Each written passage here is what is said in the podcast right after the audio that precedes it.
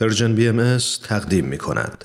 در چهارشنبه روزی دیگه فرصتی فراهم شد تا سوار بر امواج مهربان رادیو پیام دوست اندکی در زمان سفر کنیم و از طریق یک نامه دیگه از مجموعه نامه‌های بدون تمبر بدون تاریخ گفتگوی خودمون رو با بانوی ادامه بدیم که بی اغراق هر روز زندگیش صرف فکر و عمل برای پیشرفت و آبادانی ایران شد.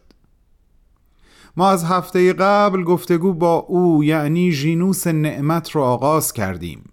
البته او با نام خانوادگی همسر عزیزش بیشتر برای ما آشناست، بانو ژینوس محمودی. با من بهمن یزدانی همراه بشین و همراه بمونین برای اجرای نامه امروز خطاب به او. تو این میونه راه عمر یک نگاهی پشت سرت بنداز بهمن. پشت سر حرفای دلتو توی این نامه ها به اونها پر از یاد و خاطره، رنج‌ها و شادی‌ها و دستیابی‌ها از آثارشون. خیلی از اون آدم‌ها دیگه تو این دنیا زندگی نمی‌کنن، تأثیری که روی تو یا بشینی براشون نامه میشه، اما در عالم خیال تو میتونی اونها رو براشون بفرستی. نامه‌های بدون تمبر بدون تاریخ.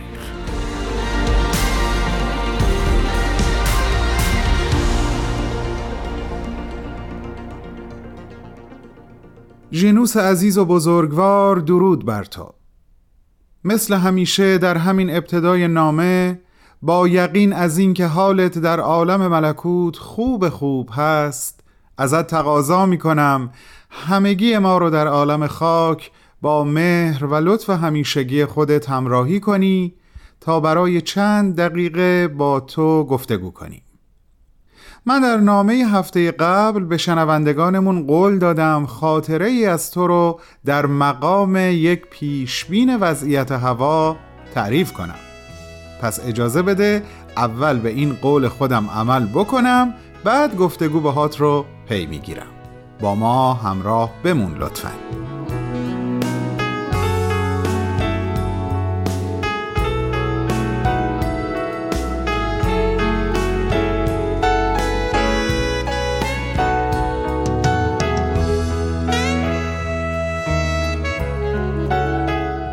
عزیزانم، در ارتباط با چالش ها و دلنگرانی های کسی که وضعیت هوا رو پیش بینی میکنه، اولین خاطره ژینوس محمودی این هست که اوایل کارم در فرودگاه مهرآباد که وضع هوا رو پیش بینی میکردم، قرار بود جشن سردوشی دانشکده افسری برگزار بشه و چند روز پشت سر هم به علت بدی هوا جشن به تأخیر افتاد، تا اینکه بالاخره یه روز که دستگاه هواشناسی رو نگاه کردم با نود درصد اطمینان گفتم فردا هوا صافه.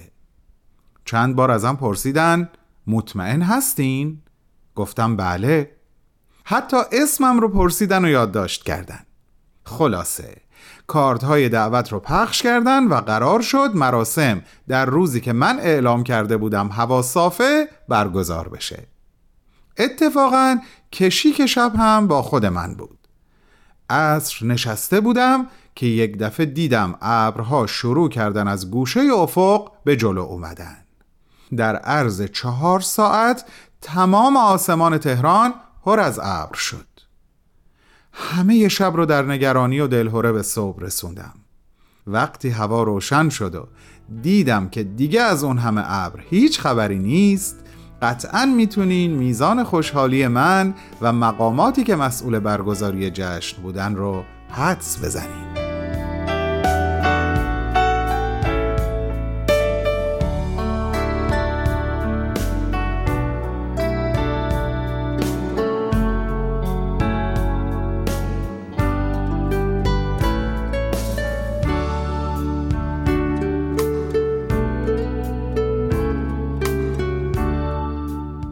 وقتی از کار و برنامه‌های آینده و تجربیات گذشته‌اش در زمینه هواشناسی صحبت می‌کند، چنان است که شاعری از معشوقش حرف می‌زند. او که مادر سه فرزند و مادر بزرگ یک نوه است، بیشتر وقتش را با تحقیقات علمی در زمینه هواشناسی می‌گذراند و عاشق ابرها و کوه هاست. ابرها را بارور می‌کند و مدتی است به کوه‌های البرز چشم دوخته و می‌خواهد بزرگترین گنجینه آسیب ناپذیر علم و تمدن بشر را در دل کوه‌های البرز به وجود آورد. ژینوس عزیز و بزرگوار، این جملات به احتمال زیاد باید برات آشنا بوده باشند، درسته؟ اینها صحبت‌های اولیه خانم هما احسان هست که در ابتدای مصاحبه‌ای که با تو داشتند و در مجله زن روز به سال هزار و سیصد و پنجاه و پنج خورشیدی چاپ شد درد شده. عجب مصاحبه‌ای بود.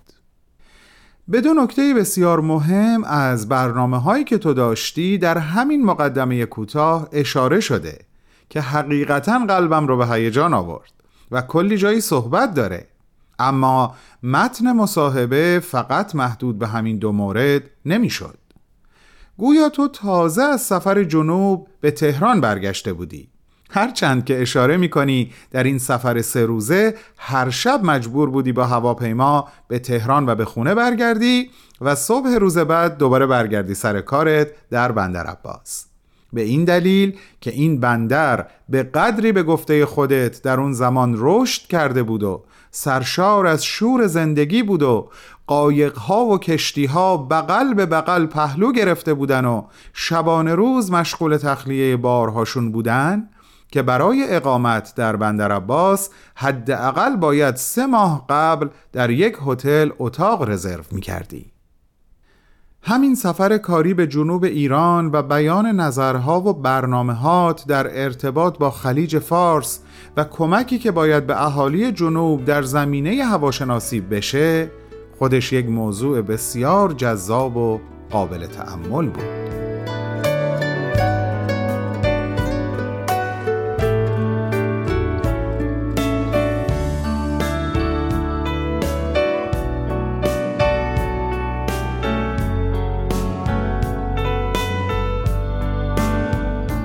وقتی متوجه شدم جایی میون صحبتات به خانم احسان گفتی در حال حاضر بیشتر از دو هزار کشتی ماهیگیری در خلیج فارس و دریای عمان مشغول ماهیگیری اند و به دلیل اینکه این کشتی ها کوچیک و سبک هستند شدیداً در معرض خطرات ناشی از تغییرات هوا قرار دارند و دقیقاً به همین خاطر یک واحد هواشناسی فعال باید به ساکنین خلیج فارس خدمت بکنه.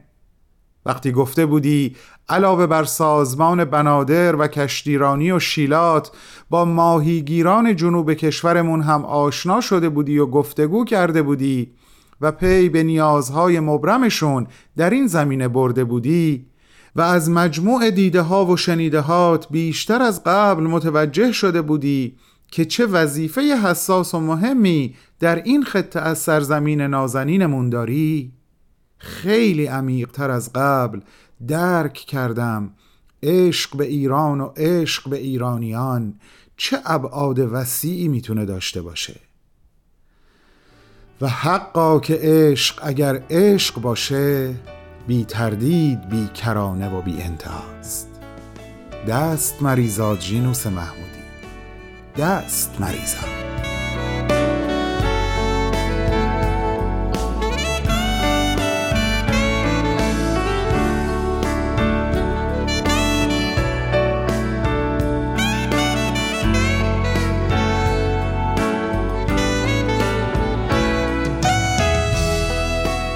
نصب یک شبکه در سطح زمین برای اندازه‌گیری‌های دریایی، نصب رادار و دستگاه‌های اندازه‌گیری بالای جو، نصب گیرنده قمر مصنوعی و پیشبینی دریایی فقط تعدادی از کارهایی بود که می‌خواستی برای ایران انجام بدی. بگذریم. تا هنوز فرصت داریم بریم سراغ ابرها که باهاشون خیلی کار داشتی. برای خودم خیلی جالب بود ژینوس جان. اول فکر کردم عنوان این مصاحبه او ابرها را باور می کند هست، ولی وقتی مقاله را خوندم و دوباره به عنوانش برگشتم دیدم اشتباه کردم. اما اشتباه هم از اون اشتباه‌های زیبا و شاعرانه بود. در حقیقت عنوان این مصاحبه او ابرها را بارور می‌کند هست. اما شاید تو در رابطه با ابرها هر دو کار را انجام می‌دادی. دست کم من اینطور احساس می‌کنم و برای این حس دلیل دارم. یه جا خانم احسان ازت می‌پرسه شما چطوری ابرها رو بارور می‌کنین؟ و تو جواب میدی ابرها خاصیت‌های ویژه‌ای دارن. باید اول خوب اونها رو بشناسین و بدونین چه تغییراتی در اونها ایجاد میشه و چرا بعضی ابرها نمیبارن. مثل بعضی آدما؟ کاملاً. باید خوب اونها رو شناخت. ابرها خیلی حساسن. وقتی یک ابر نمیباره باید تحریکش کنی بباره. گاهی میشه بارش ابری رو که به طور طبیعی فقط یک میلیمتر هست به سه میلیمتر رسوند. گاهی لازم میشه از بعضی مواد استفاده کرد و اونها رو داخل ابرها پاشید. مثلا چه موادی؟ ترکیبات یود و نقره و گاهی همین نمک معمولی. ولی موضوع اصلاً به این سادگی نیست. همونطور که گفتم اول باید ابر رو بشناسی، درجه حرارتش رو بدونی، بدونی بادش چقدره، چه جریاناتی با چه سرعتی درش وجود داره. اگه حال ابر رو به درستی ندونی ممکنه اقداماتی که برای بارور کردنش میکنی نتیجه کاملا معکوس بده و اصلاً بارش ابر رو متوقف بکنه.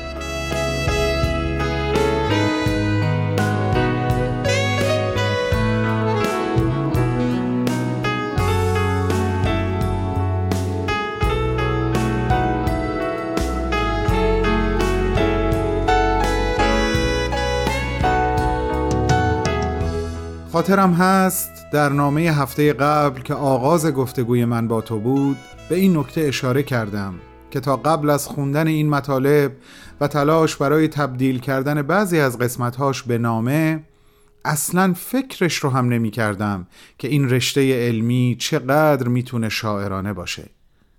بیشتر از قبل یقین حاصل کردم که علم و هنر چقدر در یک راستا هستند و در حقیقت مکمل هم دیگر.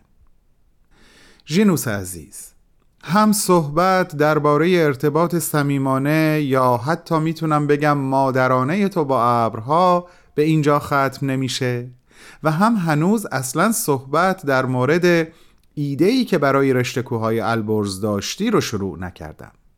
پس هنوز گفتگوی با تو ادامه داره و من خوشحالم که هفته آینده هم به اتفاق شنوندگان نازنین پرژن بی ام اس، عزیزانی که من رو تنها نمیگذارن و این نامه ها رو دنبال میکنن، به تو باز خواهیم گشت و امیدوارم تو هم از عالم بالا ما رو از حضور معنوی خودت محروم نکنی و ما بتونیم سهمی کوچیک در شادی روحت داشته باشیم، هرچند که روح تو یقیناً همیشه و در همه حال در نهایت سرور در اوج پروازه.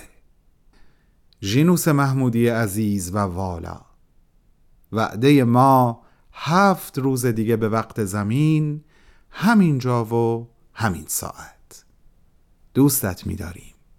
خدا نگهدار. بهمن و دوستانش.